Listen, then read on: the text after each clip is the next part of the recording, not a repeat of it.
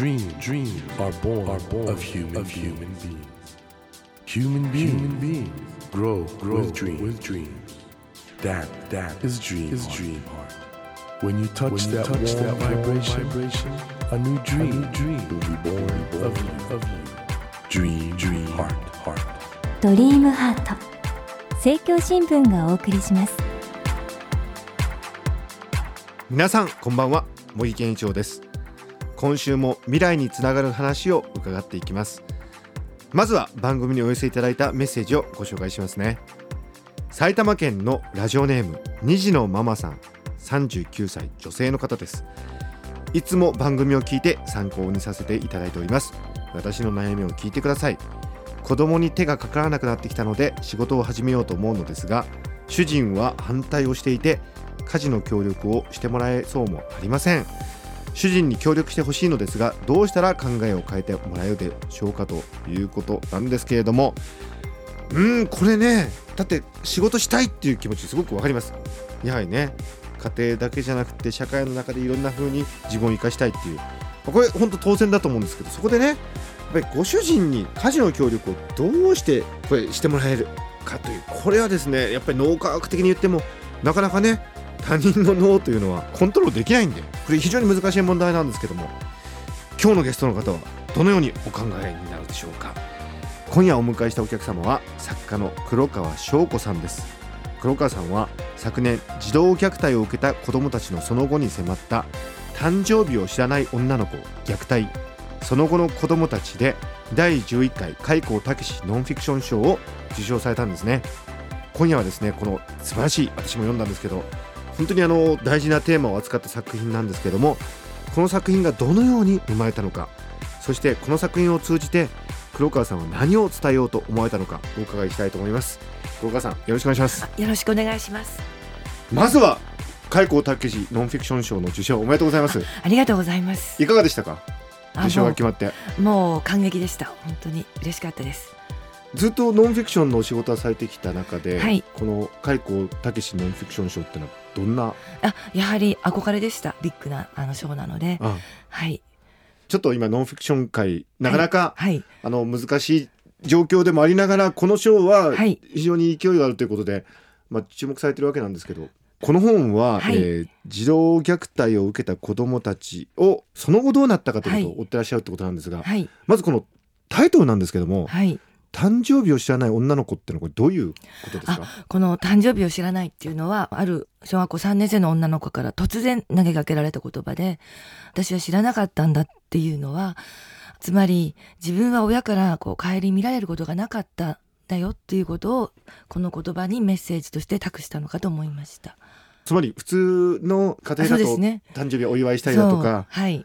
何月何日が誕生日だよって言ってくれるのに、そういうことも言わない？言われなかったままその生まれた家庭ではそういうことがなかったということを伝えてくれたんだと思います。私もこの作品拝見しましてあの非常に素晴らしいなと思ったのは、児童虐待を受けている子供がいると。それはもう大変なことなんだけど、まあ、その虐待をする親から話したら、はい問題が解決したとはい。思ってる人が多いと思うんですけどそうではないってことですよね。そうなんです。で私自身がやっぱりそれまでは認識としては殺されずに済んだと親から話されてそれでも問題解決したと思ってたんです。しかしそうではなかったということに気づきました、これ実際には子供たちっていうのは後遺症みたいなのが残るってことなんですよね。そうですね虐待の後遺症という視点が私全くなかったんですけれども専門に治療する診療科の病棟を訪ねた時に例えばその病棟が閉鎖という構造をとっている、つまりなんか暴力が出てしまうと衝動的に出てしまうと止まらなくなってしまったりとかいろんな問題行動をどうしても起こしてしまうだから閉鎖という構造で守るということをお医者さんから聞きました。ああその子供自身が自分自身あるいは他人を傷つけてしまうような、はい。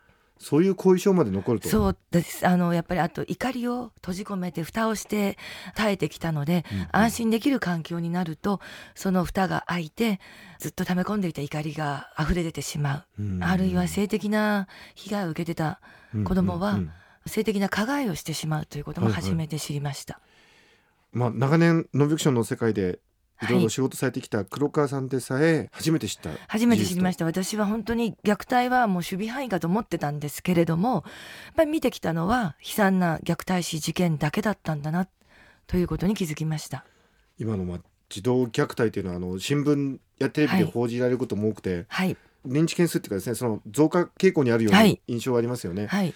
でそんな中でやっぱりこの本大変あの意義が大きいと思うんですけれどもそもそもはい。この問題に出会われたきっかけって何だったんですか、あそれはまた別な虐待の事件があったんですけれども、あの母親が入院中の子供の点滴に腐った水を入れてうん現行犯逮捕されたとうんいう事件がありまして、逮捕してみたら被害になった子は5女だったんですけど、うん。次女三女四女が全て同じようなケースで亡くなっていた。うん。なぜこのようなことを母親がするのかというのが裁判を傍聴しても全く理解できずそれで当時専門家でもあり臨床家でもある杉山敏郎先生を愛知県にある専門病棟に訪ねたところからスタートしました。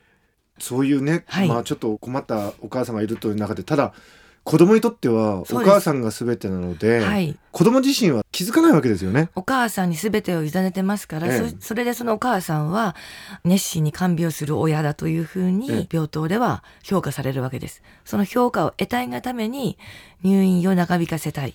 そのために病気を作り出す。本当に今伺ってるだけでもね、はい怖いしまた子供たちのことを考えると非常にね本当にかわいそうです。かわいそうですよね。はい、これは明らかにやはり数は少ないけれども虐待の一つだと考えられています。まあ、そういうことが世の中にあるんだっていうことをやっぱりまず知っていただくことが大事ですし私のあの専門の脳の立場から言うと、誰でもそういう状況にはなりうるしはい。また意外と自分の身の回りにもねはい。そういうことがあるかもしれないから、はい。やはりあのこういう本を読んであの、まあ、じゃあそういう時ってどういうことが起こってしまって、ええどうすればいいのかってことを知っておくってことはこれ大切ですよね。はい。やっぱり虐待というのはやっぱり子供を育てている方たちにとって全然単眼の価値ではないと思うんですね。自分の状況が辛かったりした時にもしかしたら何か虐待的な対応をしてしまうかもしれない。うんでもやっぱり虐待が子供にどんなものをもたらすのかその深く残酷なダメージっていうのをある程度知っていただければ踏みとどまれるんじゃないかなとも思うんですね。うんまあ、そういう意味でも本当にあの社会的な意義の高い本だと思うんですけどこの「誕生日を知らない女の子」あのはい黒川翔子さんの第11回開口武史ノンフィクション賞受賞作なんですけど私があの読んで一番あの感心したというかですね、はい素晴らしいなと思ったのは本当に一人一人の子供たちのケースに寄り添って書かれていると、この帯にも何人かの子供の名前が出てるんですけどこれ仮名ですよね。加盟です。まあ、お化けの声が聞こえてくるっていうみゆちゃんだとか、カーテンのお部屋に何時間も引きこもってしまうまさとくん家族を知らないで周囲は全て敵だと思っていたたくみくん、はい。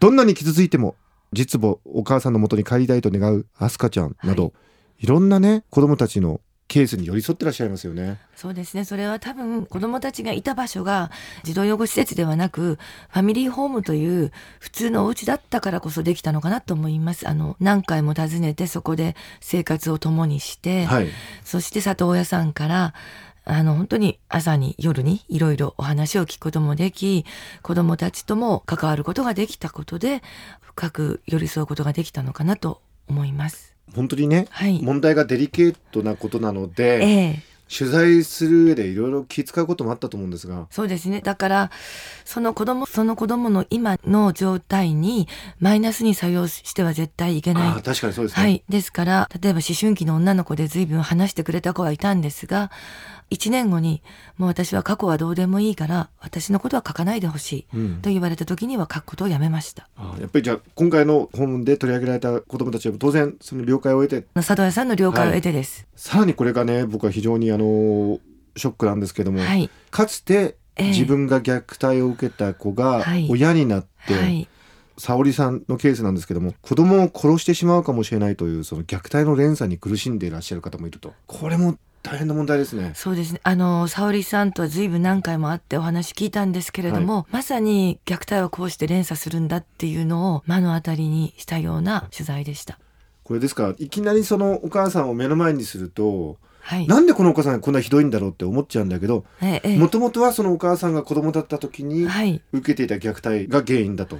そうですね。治療機関でもその虐待を受けた子どもの母親の相当な割合数に元虐待を受けていた。とりわけ性的な虐待が多かったということを聞いてます。うんそういうねお話があるとやっぱりあの我々事象としては児童虐待っていうことはまあ本当ニュースでもはい。目にするんですけど、それがその後どうなるかっていうこれぜひねこの本読んで、あの虐待の連鎖を断つためにも、虐待の後遺症という視点を持ってなるべく早期になるべく早く助け出してはい、それでちゃんとしたケアをすべきだなってことを強く思います。一方でこの本はね僕あのなんか読んでてやっぱり人間への希望っていうのかな、あはいはい。そういうものを強く感じる本だったんですけどあの私自身が感じました。やっぱり私が会った子供たちは里親さんの話を聞くともうなんかもう絶句しちゃう、もう泣いてしまうようなすごい残酷な体験を経ているんですけれども、実際私がファミリーホームで会った子供たちはみんなも笑ってるんですね、ちょっと。ひょうきんで可愛らしくて。その子供たちの姿にやっぱり希望を見ました。そのファミリーホームの子供たちを育ててる方ってのはこれ自分から名乗り出てそういうことをしますっておっしゃってくださってる方々なんですよね素そうなんです。そうなんです。晴らしいですねそういう方も世の中には一方ではいらっしゃるとそうなんです。頭が下がるような思いで、でも、かといってなんか自分たちが特別な、うん立派なことをしてるっていう感じでもなく、全然普通のお母さんだからっていう感じで、肩肘張ってない、その姿も素敵でした。世の中にはまあ虐待してしまう親もいるけども、はいそういうね他人の虐待を受けてしまった子供を自ら引き受けてみんな問題が多い子たちなのに、大変ですよね大変だと思います。だけどそうやって育てていくそはいのファミリーホームの里親っておっ里しゃるのかな、ね。はい。の方もいらっしゃるってことで人間そんな捨てたもんじゃないとはい。あの黒川さんね、はい。もしかしたらこの番組を聞いている方の中にも、はいご自身がかつて虐待を受けたことがあるとかあるいはもう今親なんだけど虐待してしまいそうになってるっていううん方がいらっしゃるかもしれないですよね。確かにそうですよね。どういうことを言ってあげたいですか？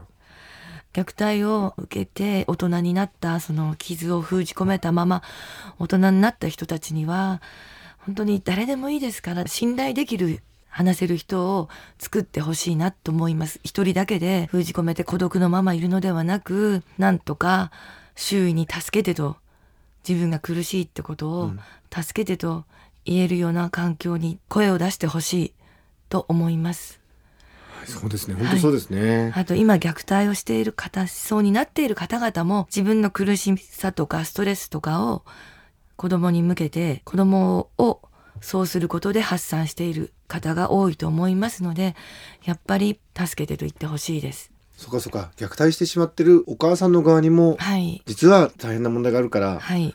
まあ、自分が助けてと言ってくれた方がいいなと。はい。社会に向けてう。んどんな人でもいいので、子供に当たる前に。そうですね、はで、そういう社会になってほしいと思いますうん。みんながお互いね助け合えるような、はいそういうことができるような社会がはい。結果として虐待が減っていくような、と思います。今、どんどん言えなくなっているはいはいと思うんですね。生きにくくなってると思うんですね。お母さんが孤立しちゃうとその分、はい虐待のリスクも上がっていくということそうです。ね。あと生活もね、皆さん苦しくなってますし、はいはいそういう苦しみもあると思います。あのぜひ皆さん黒川翔子さんの誕生日を知らない女の子虐待その後の子供たち集英社から発売されてますのでぜひ読んでみてください取り上げたテーマはね大変、はい。児童虐待という重いテーマなんですけども、はい。でも黒川さんあのいろいろ人生経験積まれてるそんな、多分偏った経験かもしれない。まあでも今回ねあのはい素晴らしい賞を受けられたんですけど、はいそこまでの苦労とかもいろいろあったと思うんで、それをちょっと踏まえてですねはい。先ほどご紹介いたしました埼玉県のラジオネーム虹のママさんからのはい。ご相談ですね。まあ、子供に手がかからなくなってきたんで仕事を始めようと思うんだけど、ご主人が反対をしていて、はい。協力をしてもらえない。どうしたら、ご主人の考えは変わるでしょうかという。はい。これ、どうでしょう？難しいですよね。考えが変わるというのは、私ずっとシングルが長いもんですから、その、旦那さん、が2人いるんだけど、はいはい一人で育てる？15年なんですね。はいそれなので、よく、その、夫という存在がよく分かってないのですが、あの、例えば子供も大きいんですね。はい。下が19歳で、家事をある程度やってほしいなと思うわけです。はいはい。そういう時のやらせるテクニックとしては、褒める。なるほど。はい。それは脳科学的に言っても非常に理にかなってますね。あの人間って褒められるとドーパミンが出るんで、はいドーパミンが出る前にやっていた行動の回路が強化される。これがいわゆる強化学習なんで、家事をやるとはい褒められたら、はい家事をやるという回路がだんだん強化されていく。はい褒める。褒めますいやその手で息子さんはじゃあ家事やるようになったんですか？えやってますあとちょっとお小遣い欲しい時は家帰るともう掃除機かけてあって洗い物がしてあってえ洗濯全部干してあるという状態になってますあとあるいは今浪人生なので、はい。学習室に通ってるんですけれども、もう弁当男子です完璧な自分でえ自分で弁当作ったよ。で日に日にだし巻き卵が進化していってんです、すごすぎる。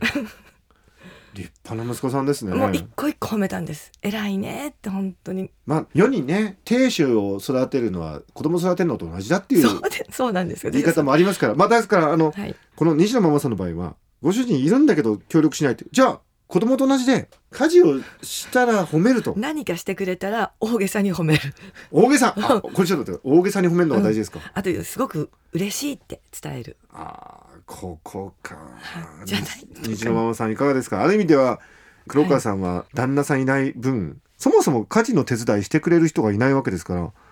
ねそれでも両立させたいわけですよね、家事と仕事ですか？仕事をなんとか。うん。でも手を抜くとこは抜く。あちょっとそのコツをちょっと西野ママさんに。家事と仕事は両立できますか？私はだから旦那さんがいないので子供なんですけれども、とりあえず肝は食事です。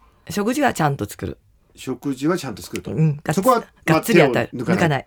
でもあの、まあ、掃除とか、はい。あるいは洗濯も干すけど畳むのは自分たちが必要なものを畳みなさいみたいな。るほど、なはい。干してあるから、はい。自分で必要なものは畳んでそうそうです。切ろうとはい。そのうちに あのもう中学生ぐらいになったら男の子ですから、はい。もうお世話するの基本やめようと思って食事以外は食事を作る以外は、えええええそれなのでもう部活の汚れた服とかそういうのはもう帰ってきてから自分で洗ってえ？え自分で洗濯するようにしました。あそう仕向けていったわけですね。仕向けていきました。だから西野ママさんもこのご主人が自分の服とか洗うように仕向けりゃいいのか、上手に、あ上手に。うん。あそこなんですね。ああんまり強く頭ごなしに言っちゃうとやりたくなくなっちゃうじゃないですか、うん、うん。私もそんな言われたら何もやりたくなくなるので。ああまあ黒川さんずっとね、はい。あのノンフィクションライターとして多分取材とかも行かなくちゃいけないからはい。やっぱり大変だったと思うんですけ子ど供が小さいうちやっぱりすごい大変でした、うん。その時はやっぱり保育園とかあと小学校とかの同じ母子家庭のお母さんたちと子供を預かりっこしてました。お互い助け合ってたんですね。助け合って。ああそれでいろんな工夫をして。そうです、ねはい。あんまり全部きちんとやると思っちゃうと苦しくなっちゃうと思うんですね、はいはい。だからできないのはできないって助けを求めた方がやっぱりいいのかなって。じゃあママ友の助けとかもまあ大お大事だと。大きいです。大きかったです。それは最後までですね。最後まで高校生ぐらいまで。へ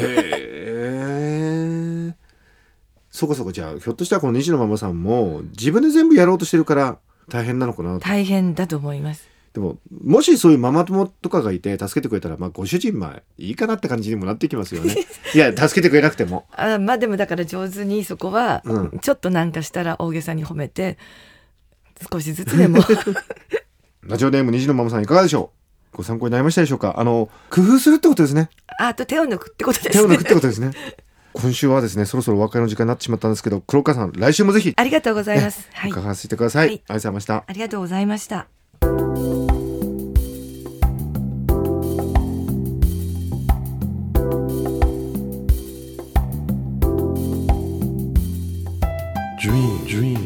can't be seen, can't be seen with a naked, eye. naked eye. But we sure But we can, sure live, can our live dreams. our dreams. Dream, dream heart is in you, is in you, and it will, make, it will make a brand, a brand new, new you, you. Dream, dream heart. ドリームハート今夜お迎えしたお客様は誕生日を知らない女の子虐待その後の子供たちで第11回開口武史ノンフィクション賞を受賞された作家の黒川翔子さんでした。うんこのね誕生日を知らない女の子という本は本当に重いテーマを扱ってるんですよね。一度虐待を受けた子供なかなかその傷が癒えない。でも温かいですね。里親に迎えられて人間的に成長していくこともできるというそういうね希望も抱かせるという。このね本当に社会の中で大事な問題なんだけどあまり知られてない問題にね黒川さんがどう取り組まれてきたのかというね。いやーもうぜひ応援したいと思いますしね。ぜひこの本ね多くの方に読んでいただきたいなっていう思いを改めていただきました。さてドリームハートのホームページでは今日ご紹介したような相談メッセージをはじめ私茂木健一郎に聞きたいことゲストの方に相談したいこと番組へのご意見など何でも構いません。あなたからのメッセージを絶賛募集中でございます。ドリームハートのホームページにアクセスしていただいてメッセージボタンよりお送りください。お待ちしてます。さあ来週もですね作家の黒川翔子さんをお迎えしてお話の続きを伺います。どうぞお聞き逃しなく。それでは来週のこの時間までドリームハートお相手は森健長でした。ドリームハート政教新聞がお送りしました。